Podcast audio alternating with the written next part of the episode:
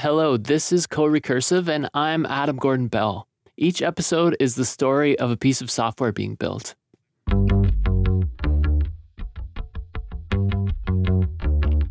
Once, around 2012, I was working on this web application that I had inherited, and I didn't like the way the front end of it was written. It looked old, and it used some tech that I didn't like. Don McKay, my frequent podcast guest, joined the team at this time, and we decided to just rewrite that front end. We moved all the UI to Bootstrap and we made some other changes. It turned out it was a lot more work than we thought, but it was exciting and we threw ourselves into that project and we got it done. We got it done because it was our project. We took it on and we told people we would get it done. I share this because I feel like I get what it's like for a group of people to get excited about something and give it all they got. And that's what today is about. What could you accomplish if your teammates were all excited and determined to hit some project timelines? Today, I've got somebody from the Android team.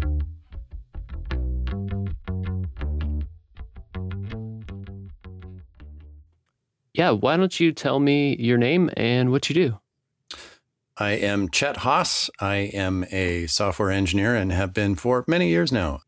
I currently work on the Android team at Google, where I've been since about 2010, working on graphic software, animation, performance, whatever.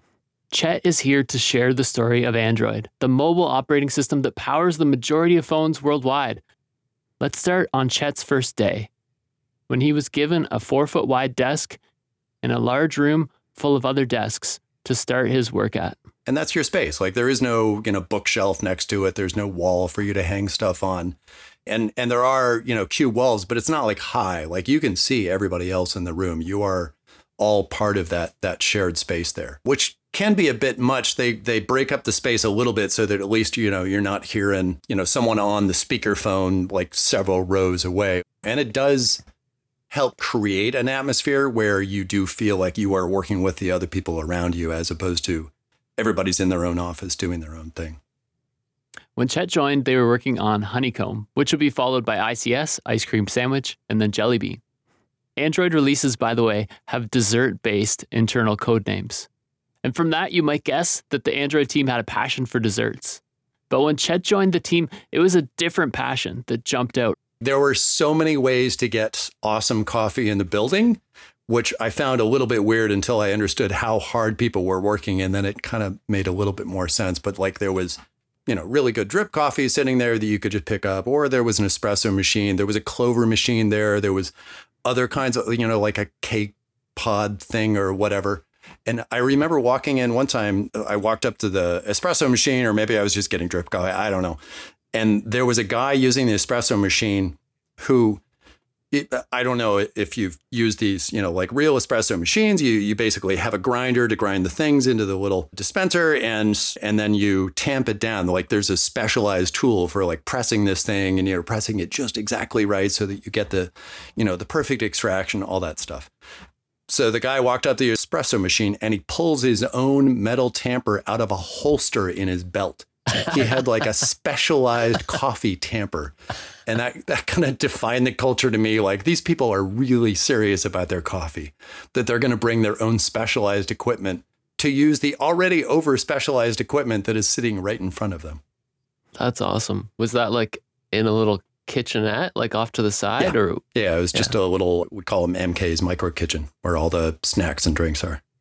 Like in my mind, if you're making a coffee that fancy, like you don't just go back to your desk and code away. You like sit and appreciate it or No, like the break was actually making the coffee. Having the coffee, that's just something you do while you're coding. Chet learned pretty quickly that this group was different than other software groups he had worked with in the past. The thing that I remember the most of the time was hitting the ground running really fast and really hard like everybody was fairly serious and focused on what they were doing. They weren't just hanging out. They weren't, you know, getting the coffee and sitting in the room and chatting away. It was like, no, everybody was working, but also the hours. I tend to be a morning person just because I evolved that way given some of the commutes that I've had over the years. And I was one of the few people that would be there early, but everybody else was there late. Right? On those on those days when I would stay late as well, there was a lot of other people putting in those those late hours, or you know, working when they're getting home. You can sort of see them checking in code whenever. On the weekends as well. Towards the end of the Honeycomb release, Chet was introduced to Bacon Sundays. For the few weeks coming up to a release when we really needed to hit the deadline and we had too many bugs and the release needed to be nailed down so that we could ship it, then everybody was encouraged not made to, but encouraged to show up on Sundays so that we could sort of pull together and there would be other people around to collaborate with to nail the bugs, to do the work that needed to be done. And then they would provide, you know, a catered breakfast. So in the cafe, people would show up around 10, they grab some nice food in the cafe, and then they make their way up to their desk and get to work. They were working hard because they were fighting for their right to exist. Android is huge now, but in 2010, that wasn't the case like people were buying Android phones, but not hugely, right? We were one of the smartphones, but we were a solid fourth or fifth place in, in terms of like the platforms that were out there selling and doing well. And so it wasn't really obvious that we were going to stick around. So the the more and the faster that we could do our work, the more chance we had to actually stick around and do more of that it was more work, harder work, more hours than I had put into any job prior to that. Like my main memory was like I'm on the team and all of a sudden I'm, you know, I'm writing code, I'm checking in stuff as fast as I can because the team felt at that time like the more we could do faster, the more chance we had to actually survive. So that that's sort of my lasting memory was like that first couple of years was a serious amount of work. In those early years, the odds were against Android. It was just a small team building a mobile operating system as fast as they could. And at the very beginning, they weren't even part of Google, they were a startup. I know this story because Chet spent four years writing a book, Androids, the team that built the Android operating system. It's a super good book, and we're going to be drawing on it here, but you should probably read it. Anyways, let's start at the beginning. The goal of, of the startup Android was to provide an open source operating system they wanted to do was basically level the playing field that they provide an open operating system. Then it allows other manufacturers not just you know the company that acquired them but everybody to take part in this ecosystem and use this common platform across all of those different devices. At the time in 2005 there was two models for phone operating systems. One was the rim blackberry model where you sell a phone and then also create the operating system Windows had the other model where they did an operating system that they would then license, right? HTC or one of these manufacturers would build devices using an operating system, a platform provided by Microsoft, and then Microsoft would get a cut of each handset. But HTC or these manufacturers could not see the code. They, they didn't really necessarily know where it was going in the future. To, so, to some extent, it was kind of a black box, but it was a black box that they had to port to their devices, which was a little bit tough and it was a black box that they had to pay for, and the margins can be quite small on these devices. So, what Android wanted to do was provide an open source thing. It's going to be free to everybody, and everybody can see the code. So, it's going to be easier to port. It's going to be common across all these devices, so you can have applications working on different phones. And there is no licensing fee, so it's easy for people to get into. That was the goal of the original Android startup. But Google's goal was different and based on some predictions about the future it was clear given the numbers at that time. You could look at the graphs of like phones being sold in the world and and PCs being sold and Google at that time was totally focused on PCs. Everybody accesses the web through a browser on their desktop.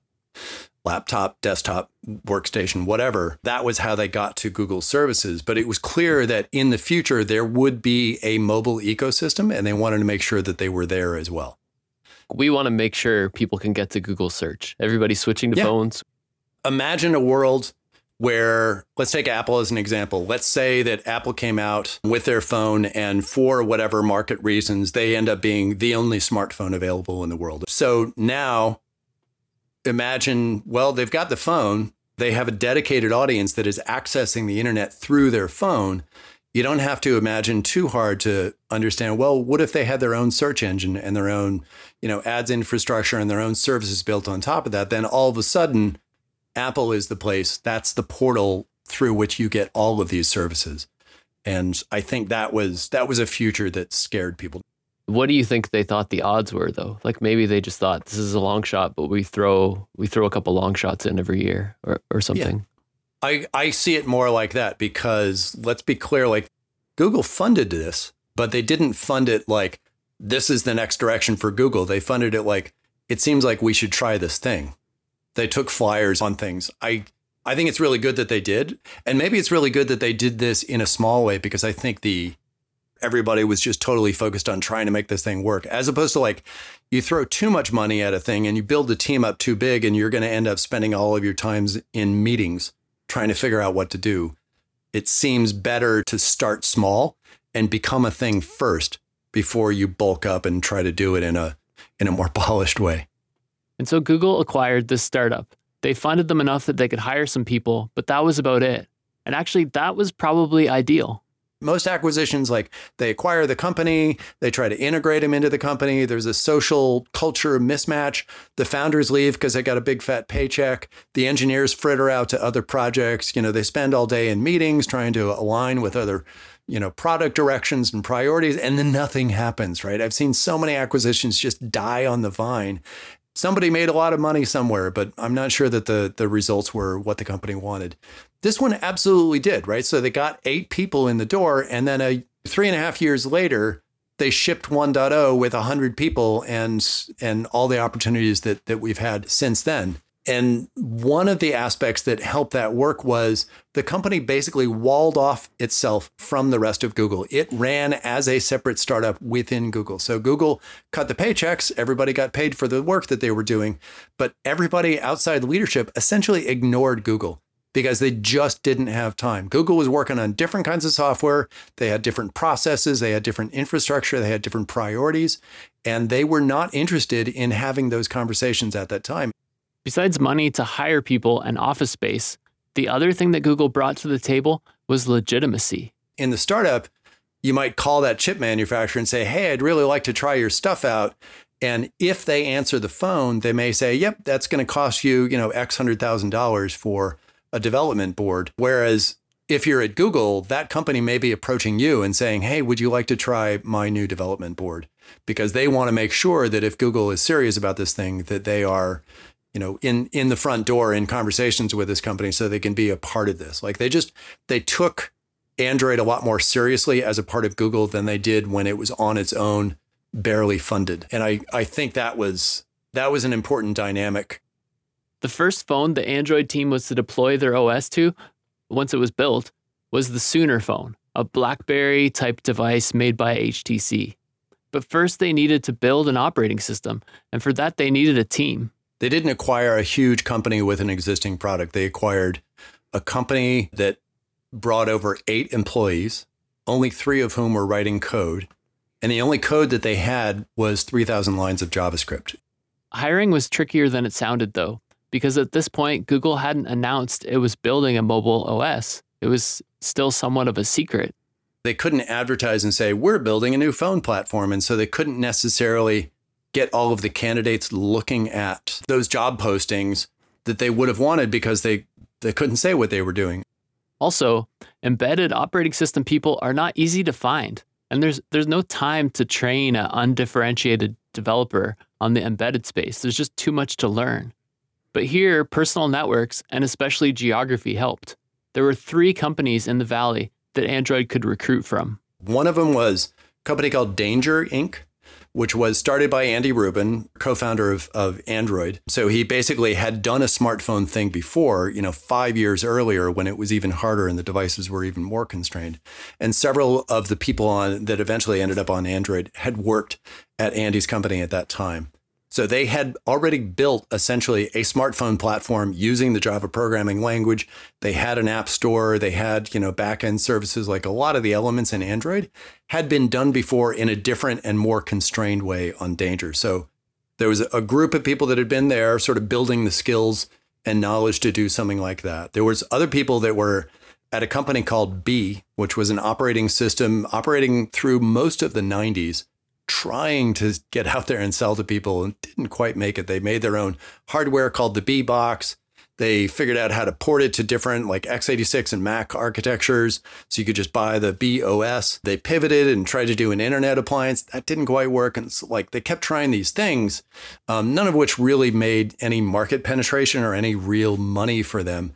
But it did attract like sort of cult classic people. Like a lot of people used BeOS, and a lot of the Android people ended up working at BeOS because it was an exciting new operating system. It wasn't Windows, it wasn't Mac, it was a multi threaded, multimedia centric, super interesting platform. It just didn't happen to sell to anybody. But in the meantime, the engineers working there, again, built up the skills knowing how to build something like this. Kernel, operating system, UI toolkit, all the stuff that you need, the application layer, the public APIs, like again, all of the elements that they ended up using later on Android. So Be was acquired by Palm, who spun it out into PalmSource to theoretically build their next OS. That didn't end up happening. They did build an OS, kept building the skills for another few years. And then that company got acquired by a company called Access, who came in and said, We don't want to do this anymore. Why don't we do this other thing? And all of the people that had come from Be and carried on into Palm said, We're done. We don't need to do this anymore. And so these people were available. And then another operating system team was looking for jobs, the Web TV team. They had built an operating system as well and a full UI, but then they were acquired by Microsoft. So the people to hire were out there, but first Google had to hire them. And then they hit another problem. They weren't the type of engineers that Google liked to hire.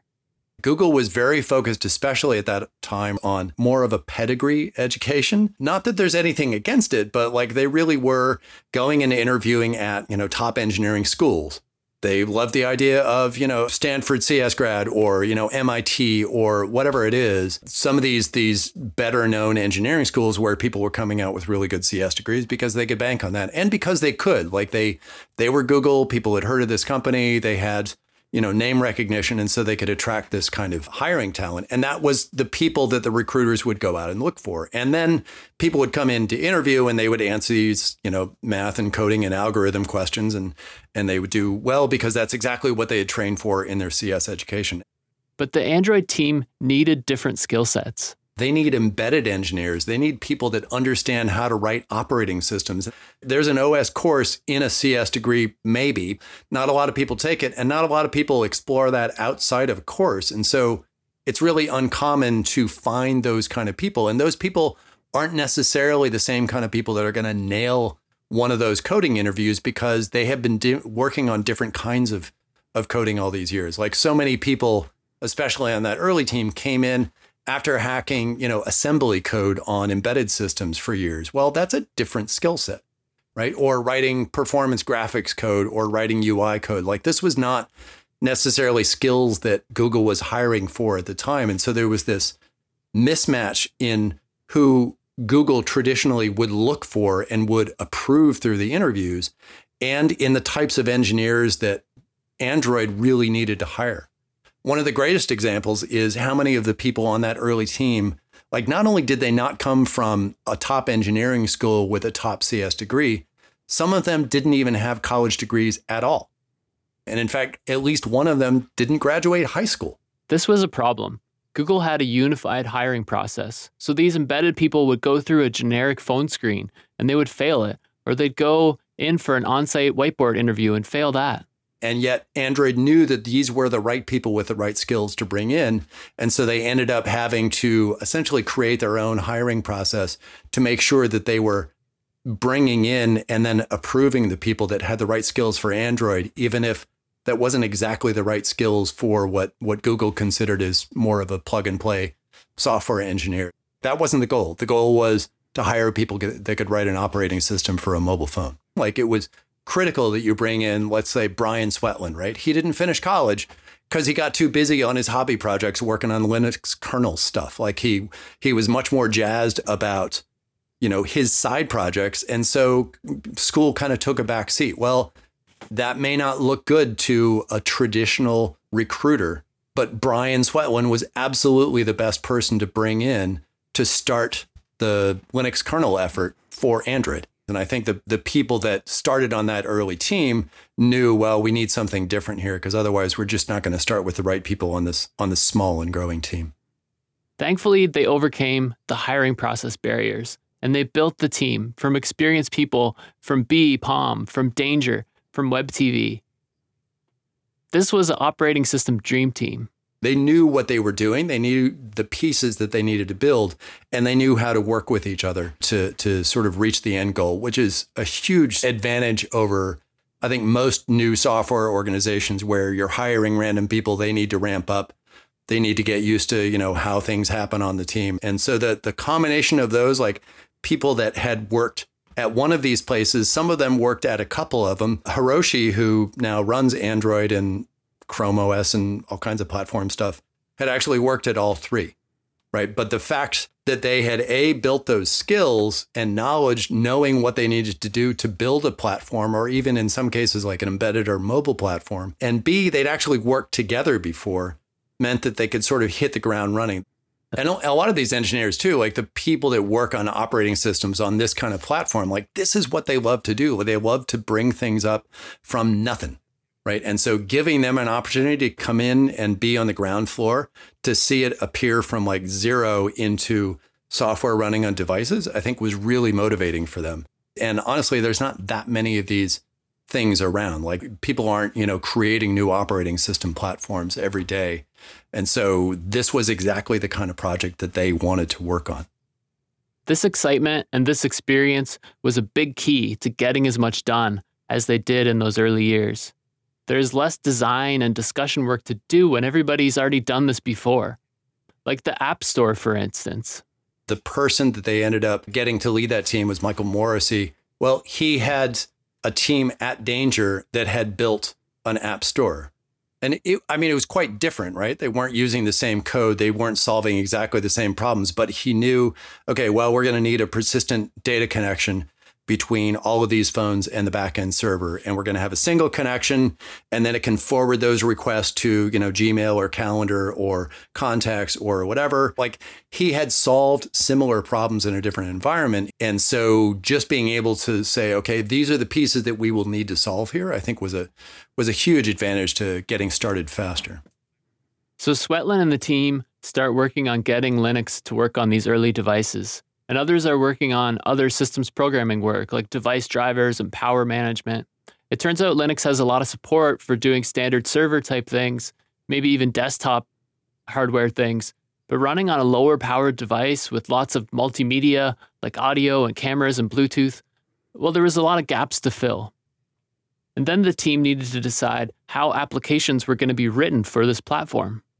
When they got acquired, the only code that they had was JavaScript, right? Because they just needed this demo running and whoever was writing it was writing JavaScript. JavaScript was common. So when they came in, they said, okay, well, obviously JavaScript is going to be one of the languages, but why don't we do multiple languages? Why don't we also offer C and C because many of the people on the team were embedded programmers and C and C++ allow you to get much more low level details. Like you can really more manually control all of the allocation of memory and, and what's going on. It's, it's much lower to the hardware. And then there's also this Java programming language thing. This seems like a good idea because many developers know this language in the real world. And so why don't we do all three? All three make sense. And then they got to the end of that year and they realized we've got like 15 people on the team we're trying to accomplish an infinite amount of things. How about we just do one language? Why don't we just try not to solve every problem in the universe because we really should ship 1.0 someday?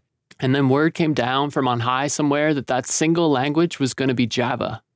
I believe the the main reason for that was a common theme at that time was lowering the barrier to entry. By the time the, the SDK launched in late 2007, and they said, hey, programmers, try out our new platform. And programmers are like, you don't have any users. Like, why? Why would I spend a lot of my life trying to figure out how to program for this thing that, by definition, has zero customers for the software that I'm writing? And that was the case until 1.0 came out a year later. And, you know, there continued to not be a lot of devices for some amount of time after that. But if you can at least make it as easy as possible for those developers, at least they don't have to like reinvent their programming lives in order to figure out how to get something to run on your platform. So if you give them a language that they already know because they probably used it A in school and B in their enterprise jobs elsewhere, then you've made it easy for them to understand the language of writing Android apps as well. I mean, the downside being, as you said, it's a memory constrained environment, and like Java's not known to be super memory efficient, I guess. Right. So at, at the time they had to write a runtime for it. So Java, the language needs a runtime. Like it's a it's a translated language. It's something like the the original slogan coming out of Sun was write once, run everywhere. And that's because the binary files that it produces are not actually binaries that run on the device. Instead, you have an intermediate layer, which the runtime on you know desktops and servers. That's the the Java VM, but it basically translates between this bytecodes, the Java class file format, and the binary code that's actually going to run on the runtime device, be it you know, in this case, a phone or, you know, desktop or, you know, x86 Mac, whatever it is. So you, you need this runtime running that is A, translating and B, also doing memory management. This is like major difference between Java programming and C or C++ programming because C, C++ programmer needs to know that they allocated that thing so that they can free it up later. And Java from the beginning has always sort of managed that for you through garbage collectors. The downside, as you say, is like, well, that means there is another thing running, and maybe we don't have as direct control over the memory. So, one of the things they did, instead of just using the Java class file format directly, they translated it into something they created just for Android called DexCode, which ran in a VM they created called Dalvik which allowed them to tune some things and be more optimal in a more constrained environment than the class file formats of, of traditional Java language would have allowed. And so they created a new class file format that they would compile into, and then they needed their own runtime to be able to run that Dalvik class file format and translate that. The scope of it, like it seems wild. Like they're like, oh, yeah, we're building our operating system, but yeah, we're also going to build like our own like runtime for Java and our own like bytecode format. You, you know, like it, it seems like oh, why not just throw that on right while we're building yeah. an operating system? Like let's build a runtime and, and a new format, like a new binary format for Java code. First of all, I should point out that this is similar to something that they had done on Danger. It was a different file format, but they also were using the Java programming language and they were also compiling into their own file format and running their own runtime. So the people that came in including Brian Swetland, but also Dan Bornstein, who was on that early team, had done something very much like this before. So again, it was a case of like, we know what we need to do. We do know the steps that we need, and we know that it's physically possible. So then they just got down to work. I I'm with you. Like if I if I posed myself that problem, I kind of wouldn't know where to start because I've never worked on a runtime. Like I know what they are in theory, but I don't actually know how to execute one. So it would take me a very long time. That's that's a very daunting project. But you get someone who has been working on runtimes for many years, and they know this is what a garbage collector is. This is what the runtime uh, job is, and this is what you know a file format needs. And you know they they have in their mind you know different file formats and different options. Like I think they can break the problem down a little more successfully so that they can have, you know, that one to two people essentially was who wrote the early Dalvik. Like over the course of a year or two, they had Dalvik up and running with a very tiny team because it was the right people with, you know, the right skills to understand what the problem was and, and execute it. Yeah. Yeah. It's so wild. It was a lot of work that happened at that time. So the team was heads down working towards Android 1.0 and shipping their first phone, the Sooner phone, the phone they thought would blow the Blackberry and Nokia phones out of the water. But then Apple, to much fanfare, released the iPhone, and the whole market changed. So the iPhone came out, and all of a sudden, that kind of defined, you know, due to marketing, due to uptake, due to, you know, a good job. It's solid, solid device and company shipping consumer products. It it defines a smartphone as having a touchscreen, right? They didn't invent the touchscreen. They weren't even the first phone with a touchscreen. But the way that they did this or the way that people absorbed that kind of made it a checkbox item so that if anybody wanted to compete in the smartphone market after the iPhone came out, it clearly needed a touchscreen on it. So it was clear after the iPhone came out that they couldn't launch that Sooner device because there's no sense competing with a BlackBerry after iPhone exists. So that one was killed and they pivoted and said, okay, 1.0 device is going to be the G1, it's going to be a, a touchscreen device instead. The G1 was the T Mobile G1 in the US and the HTC Dream elsewhere. It had a touchscreen and a keyboard and buttons on the bottom of the screen, one for back, one for menu, but also a couple more buttons, and a full keyboard that slid out from behind the screen, and a trackball. This is a lot of stuff. This is a lot of peripherals to get working. So the team had a lot of work to do before they could ship a phone. But Android now had something unexpected going for them. The iPhone had changed the market. So in hindsight, like it kind of seems like, wow, when the iPhone launched, that that must have been really stiff competition. Absolutely, right? Really stiff competition from day one, continuing today, will continue in the future. But they also created an opportunity for everybody that wasn't named Apple and wasn't one of the carriers that they picked in each market. So when when the iPhone launched, they basically had one phone manufacturer that benefited from the iPhone, and that was named Apple. And they had one carrier in each market. In the US, it was AT&T. So if you're not named Apple and you're not AT&T in the US, what are you going to do? It's not like you say, "Oh, well, I guess they won." Like no, no, they wanted a phone, but they did not have a platform that was going to have the capabilities that they needed to compete against that phone. And they weren't going to get them soon because none of these companies were platform building companies. Like they would build these like one off OSs, which were clearly not going to be sufficient to compete in in this you know growing smartphone market with all these capabilities that smartphones needed, including the touchscreen, and that basically created the opportunity for Android to come in and say, well, you know, it's not ready yet, but we are working on this thing, and then the conversations with those manufacturers could start. So now all these carriers are interested, but Android still hasn't shipped a phone. Meanwhile, the team also has some ideas about how people will use phones in a different way than how we use desktop computers. Well, one of the recognitions early on that that impressed me was that the team realized people are going to be running apps in, in mobile phones in a different way than we do on desktops. In desktops, you have these monolithic apps where you spend, you know, most of your time, be it Chrome or, you know, Microsoft Word or whatever. Like I'm going to be in this this app and I'm going to do a bunch of things. Whereas they realized, well, mobile phones are different. We're going to have little micro apps and these micro apps are going to interact with other micro apps. I'm going to go into this social application. Then I want to take a picture, which is going to launch a camera application. And then I'm going to want to filter that picture, which is going to launch a filtering application. And they go bop, bop, bop, bop, bop between all these different applications. This quick switch really only works if multiple programs can reside in memory at the same time. So if each of these applications is coming to the foreground and everything else behind it is dying at the same time, it makes it much more difficult and painful for the user to go between these micro experiences because they're always taking a long time to launch. And now the team is back to struggling with memory issues. Every team wants to use all the memory it can, but that's just not going to work. It's a multitasking operating system where you can run as many things as you want, but if something launches into the foreground and doesn't have enough memory, then the operating system will automatically start killing stuff in the background until it has enough memory for the thing that just launched, right? So you're always in a state where your application may just get killed. And then the next time the user goes back to it, it may take a little bit longer to launch because it has to be restarted. So if everybody takes maximum memory, then you're really not going to be able to have these multiple things running in memory. The user is always going to be getting a slow start to all the applications. And it's much better if everybody can be much tighter so that you can have multiple things in memory all at the same time.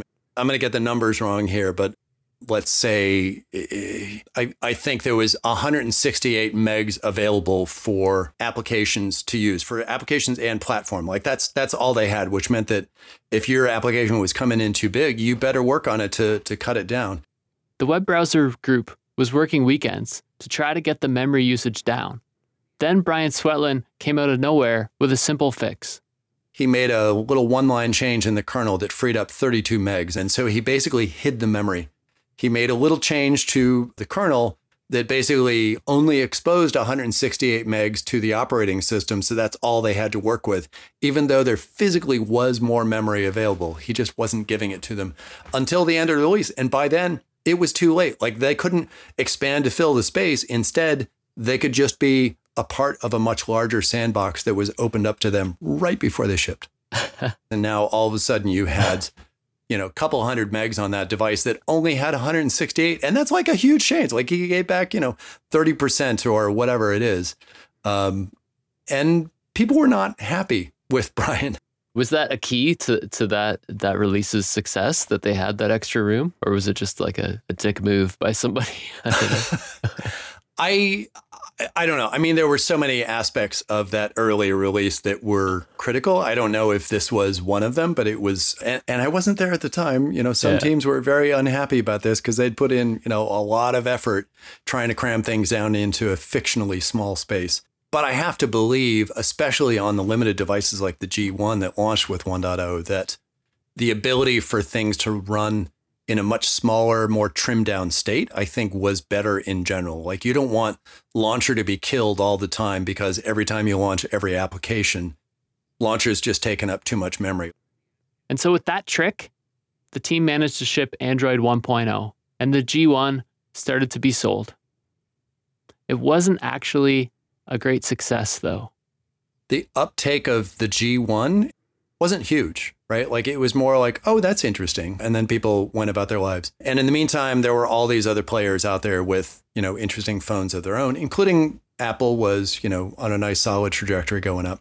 So over a year after 1.0 came out, then in the US, the Droid launched, and that was like the first commercially successful phone or at least what the what the team thought of it. And you could actually see like significant numbers of people buying this thing and there were ads out there that were really successful. And all of a sudden android became a thing partly due to this device or you know the timing of when this came out with the capability of the platform or whatever.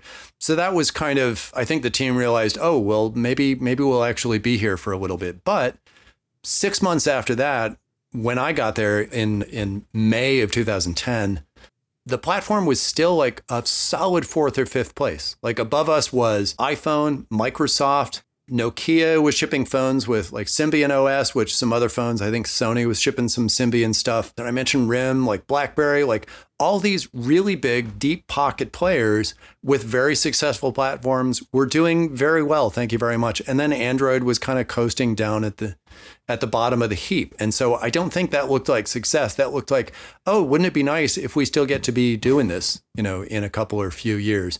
But we had no idea where it was going. And it was in that that single year that I joined where everything changed.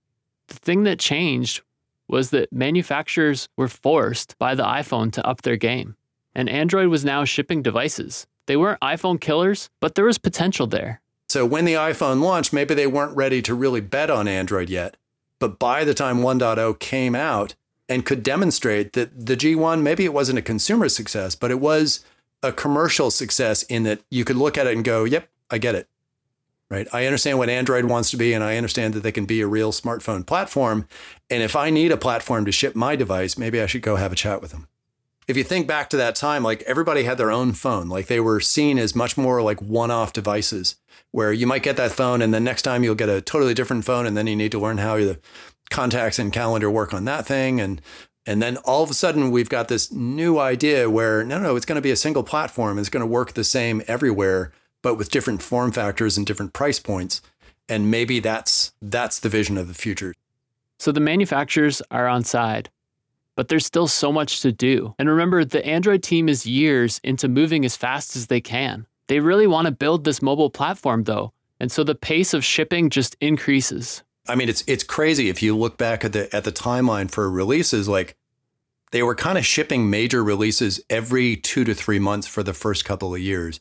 And this is like the same level of release or even larger than we now ship annually, right? Because this is when all of the fundamentals were coming into place in this very early platform, like really major things like internationalization support and supporting multiple densities and sensor support, like things that now we just kind of take for granted. Of course, they're part of the platform. Well, in the early days, they weren't, right? So they needed to be done. And then they would just be working on multiple ones in parallel. It's around this time that Chet joins the Android team. It was pretty exciting. I mean, especially after a career of working on products that like you know, were buried in the enterprise somewhere or maybe didn't succeed or just weren't available for friends and family to see. It was kind of exciting to work on something that, like, if this happens to work, real people in the real world will actually use the stuff that I'm working on. That that was pretty motivating, I think, for for me and for other people, but also just being around other sharp and motivated people working together on a thing. Like there's a to me there's a big difference between putting in a lot of effort and hours and time and energy into something to see if you can push it through and get it there and the flip side of that is a death march. I don't know if you've ever been on one of those and this didn't feel like that. It was more like I'm going to jam on this thing because it's really exciting right now and I'm I'm excited to see what is possible. To be clear, nobody was forcing them to work these long hours. It was more that everybody could see this window of opportunity that presented itself, just given the timing of the situation when things were coming out. And they were really excited about being able to offer something that could actually be in this market. And they just wanted to see things work. Right. So it wasn't the people they were working for saying, you need to be here. It was definitely a communal effort. I want to work with these people and together we're going to put in entirely too many hours and see whether we can actually get to the end of, of the tunnel here and launch this thing.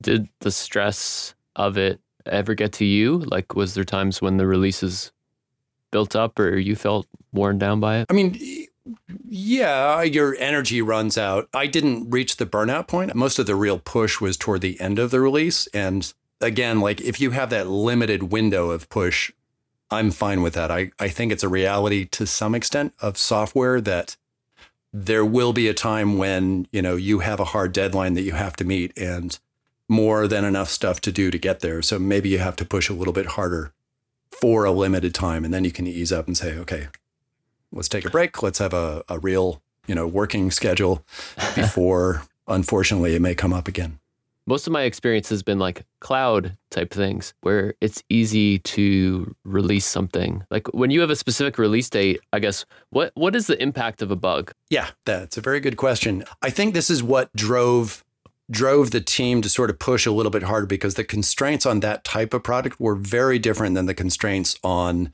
you know the server web backend stuff that the rest of the company was doing because if they have a bug in search they could fix it that afternoon, right? They can push a release almost immediately, and everybody, by definition, all of their users will get that fixed immediately. But now you imagine a phone, well, we ship a release and that user buys that phone and they go off the grid and that that's it. Like they they will not get a fix because, you know, the manufacturer didn't feel like shipping an update, they didn't feel like taking an update, whatever it is. So you could not count on them getting it, which meant it had to be that much more solid by the time we shipped. Also with hardware manufacturers, like I said, the the deadlines that they had to hit were very serious because it's not it's not like, hey, we'd like to get this feature out by December. It's like, no, no, no.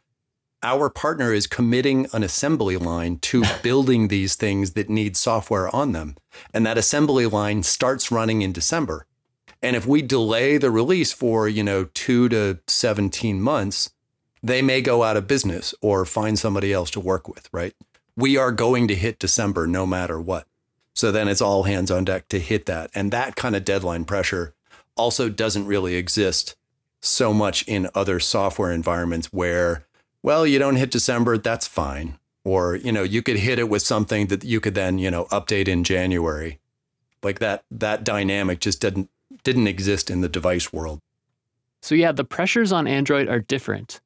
Android did build an over-the-air update system which itself is pretty cool. But mainly, you're trying to hit a release date. You want your code flashed onto these phones that are then sold in stores all around the world. One of those things in the Honeycomb release specifically was hardware acceleration. The Honeycomb release, you probably don't know it because it, it hit very few devices in the world because it was intentionally aimed at tablets, which were new at that time. So this was the first tablet release for Android. Uh, other companies, other manufacturers had ship tablets, but they were using something intended for phones. And so the experience really wasn't what we thought that it could be. And so we wrote a lot of stuff in order to make the tablet experience much better. But one of the things that's kind of obvious about tablets is the screens are bigger. Well, if you have more screens, that means more pixels to fill, which means you're doing more operations to draw that. And the CPU on those devices, particularly at that time, just couldn't keep up with the amount of stuff that we were throwing at it. So it was clear that we needed hardware acceleration in order to get the performance that would actually give people a real smooth experience on these devices. And so at, at an earlier stage in the release, my friend and colleague that had brought me in, also doing graphics and UI stuff. And, and he had proposed doing this hardware acceleration thing. And they said, well, no, it seems a little risky. So why don't we not do it in this release? We'll do it, you know, in the next one. And so he backed off and we all had other things to do. And then very near the end of that release, one of the executives came and said, no, it really looks like we're going to need that. So how about you do that thing that you proposed several months ago? But we've only got, you know, it was like two months or something to ship. Like this isn't like two months to finish our part and then it sits in QA. It was like two months to ship the release. And we're basically, you know, taking the patient, pulling their brain out, building a new brain and putting it back in, and then sending them out to the real world. Right. So, like, we were checking in like major, fundamentally platform changing things within days of that software release actually landing on phones that real people would use. And that to me was like, oh, wow, it's different here. And was it a success? Like, whenever I've rewritten a major thing and then shipped it, like, it turns out a lot of the old stuff was important, you know? And I mean, to me like there are always bugs in software like that is that is the one true thing about software is it's impossible to write software without without writing bugs at that time. It did generally work. Like it did the job that it was supposed to. We did have hardware acceleration. We did hit the performance that we needed to. This is an impressive achievement. Shipping graphics acceleration in two months when you're a new team member. But that was just the speed that this team moved at back in those days. One way they did that was just by removing all of the overhead. We had individuals working on large swaths of technology and they were the only person responsible for it. And there wasn't necessarily a lot of like design happening in committees and code reviews with many people and like iterations through the changes and tests being written and tests being rolled like that was that was considered you know maybe we don't have time for this stuff we really need to ship the software but the fact that one person could get that entire thing in their brain meant that they were more in control of all of the code and maybe didn't need some of that overhead because they could do the right thing. And they would also put in the time. Like when it went in and it didn't work quite the way it was supposed to, they could then just plow the time and effort in to make sure that it was robust enough by the time that we shipped. That's something that is difficult to do as a software project grows and you have much larger teams and multiple people working on the code base. Like you, you can't have people just lobbing in random code into the code base because that person next to you needs to understand how that integrates with their changes in the same code. It was less of a factor when the team was really small and nimble. And therefore, the amount of process and overhead was unfortunately quite small. I, I, would say we've gotten better over the years just because we needed to. You, you need to with a growing team. If you currently or in the past have worked at Google, maybe on search or ads or one of the tens of internal data stores I hear about, then yeah, Chet's work life might sound a lot different from how you experience Google. So I, I think of Google, I think of it as a more mature engineering organization in terms of like they've got processes, they have, you know, this is the way that we write code here, this is our style guide, this is how we do code reviews, this is how we check in, this is the, you know, thousands of tests that are going to run on every line of code that you have at least this is my theory. Like I should point out, I've been in the Android org since I joined, and I actually don't know anything about how anything else works in the rest of Google, but this is my my personal interpretation of, of what happens over there. In Android, first of all, like for very good reasons, they used an entirely different infrastructure. It wasn't just, you know, capriciousness, like we don't want to use theirs. Instead, like it was going to be an open source operating system and they wanted developers to be able to access that you know partners for the os but also developers to access the public apis and to build the applications.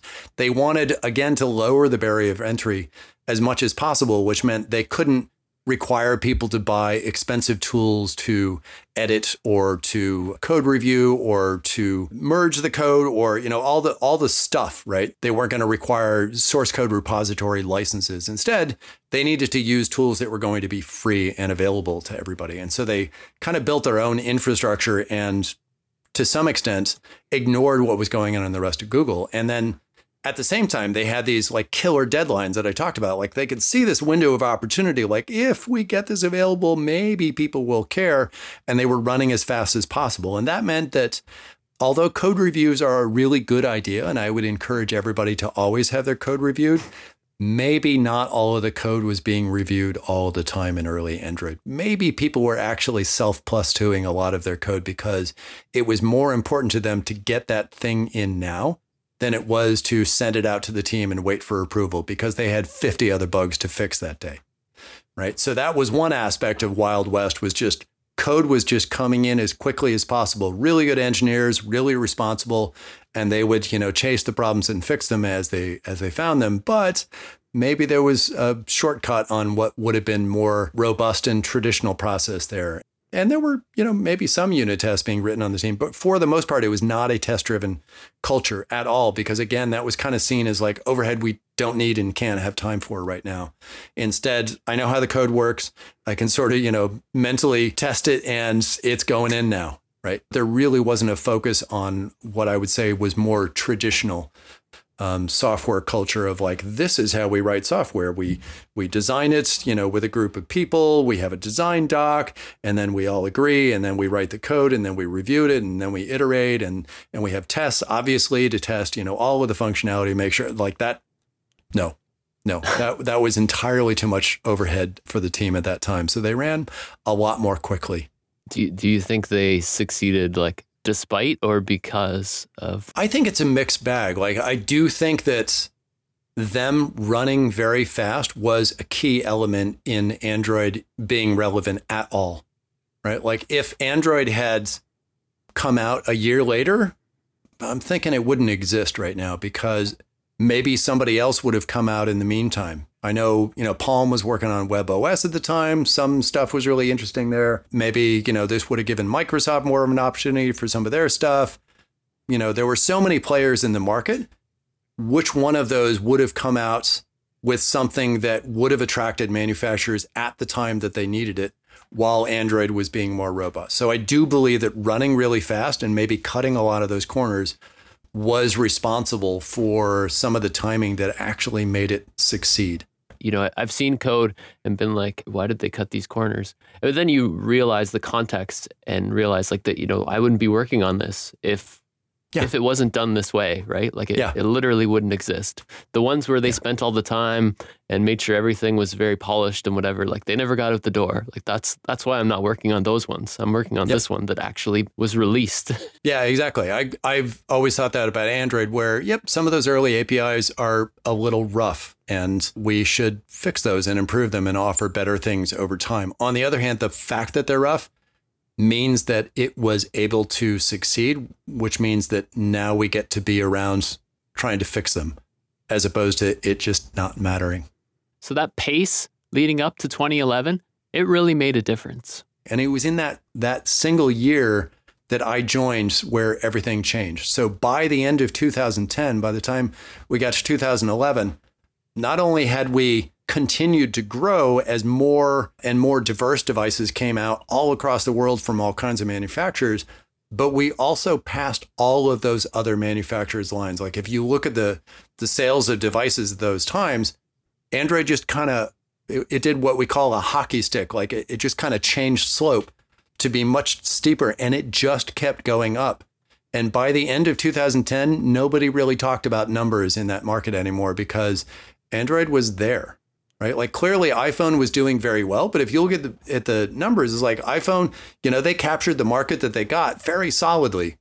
But Android had everything else, right? Because it wasn't just this device in this market, it was all devices in every market all over the world. And then the other manufacturers, like over the next couple of years, they just went away. And then there was only two. The whole industry, the industry where they were outsiders changed just like that and suddenly Android was at the center of it. For example, Steve Horowitz, who ran engineering for the team, he used to go to the Mobile World Conference every year. It was a big get together of handset manufacturers. In those early days, like pre 1.0, he remembered, you know, being in meeting rooms and some of the people would come in and they would get it and they wanted to be a part of this thing. And some of the companies would come in and just blow them off like, oh, well, you know, you obviously don't know what you're doing because you're not one of the traditional players here. And then fast forward, you know, five years and Mobile World Congress, like the entire show floor was basically Android. right? So the the change from like who is going to take us seriously and listen to us and be a part of this, and then eventually everybody, everybody that's not Apple ends up making Android devices because that's the way the the smartphone market works. Chet is still on the Android team 12 years later, and they've changed some things. They do code reviews, they have bigger teams. In fact, there's more people now working on the Play Store, on the App Store, than built Android 1.0. But the Android team is still hungry. Even me mentioning that they've been successful seems to make Chet itch. Like maybe I'm tempting fate by calling them a success. I think of success as I think Android was able to deliver this thing and stick around, but we still run really fast and hard because I've been in tech for many, many years. Like you may have a good thing now, and who knows what's going to happen several months from now. Like I've seen so many companies and technologies and products and entire platforms go away in a relatively quick amount of time because something new comes out and some you know fad or some new capability or some new platform that we didn't envision comes out of nowhere and then it's a matter of like how fast everybody around can pivot to take advantage of that or to become a player in that new market and you know maybe maybe you can i've been in companies that couldn't their main products went away and they couldn't figure out what else to do and then those companies went away right and so you know you look at those numbers you're like well yeah I, I mean i guess android's doing pretty well as a platform but I want to be very careful. Like, yeah, we're out there now and we keep working really hard because we'd like to we'd like to stay there. But it's I think we're also very aware that competition is stiff and it always will be. So you you guys are still running hard. I guess you're still running like your life depends on it, or I don't know. Probably a little less manically than certainly than pre 1.0 or even when I joined. But it's it's a serious amount of effort, you know, knowing what we need to do to provide the platform that other manufacturers and carriers want and that users are going to want on their personal devices. So like what's the big lesson here? What what do I learn from the Android story? Certainly one of the big takeaways is pursue your passion. It's clear to me like people didn't join the team and work that hard for many years because someone told them to do that because someone was paying their paycheck. Right? Like these are people that were really passionate about working on that kind of software and when they had the opportunity to do so in an environment where oh my gosh, we could provide an entirely new platform in the world, wouldn't that be exciting? Then they just doubled down and worked harder than they ever had before. And the end result was they actually got to see that dream reach reality. Now, a lot of people don't, right? There's there's a undeniable aspect of timing and luck here, but I think if they had not had that passion, they wouldn't have had that opportunity at all. And at the same time, like even if it hadn't succeeded, they still would have had a good time working on this thing. Like it was really interesting for them to do this. They weren't just writing code because someone paid them to write the code. They were writing code that was interesting for them. They were solving problems that were fascinating. I think that's that's one of the hidden benefits of being in software engineering. I hope nobody ever tells our bosses how much we like doing this or they wouldn't pay us this much. Like sure, you got to, you know, get the basics. It's it's nice that you can get a paycheck, but I don't think that's why people were there at the time. They didn't join Android because someone said, "Here's a bucket of money." They joined Android because this was the problem they wanted to solve. And so to me, it's all about enjoying what you do every day. And maybe if you're really lucky, you get to see success out of that thing and you can, you know, be with your friends and family and say, oh, look at that thing that I wrote. But maybe not. But in both cases, if you enjoyed doing it, does it matter that much? I think it's more important that you actually enjoyed the journey because who knows whether it's going to lead there, but you do know whether you're enjoying the process of getting there at the time. It comes from like looking at the end goal saying, do I want to be a part of that thing? And do I want to march there with, you know, all of my compatriots running with me next to me in the in the four foot desk next to where I sit?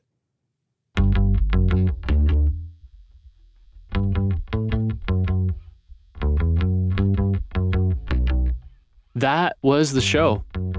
Thank you so much to Chet. You should buy and read his book, Androids, the team that built the Android operating system. It's also available as an audiobook on Audible. There's lots that isn't covered here. He interviewed over 40 people on the early Android team. and you really get a peek inside of their lives. And if you like the show, if it entertains you, if it brings value to you, which I guess it must if you've made it this far, consider donating through Patreon. That's what encourages me to put time into it.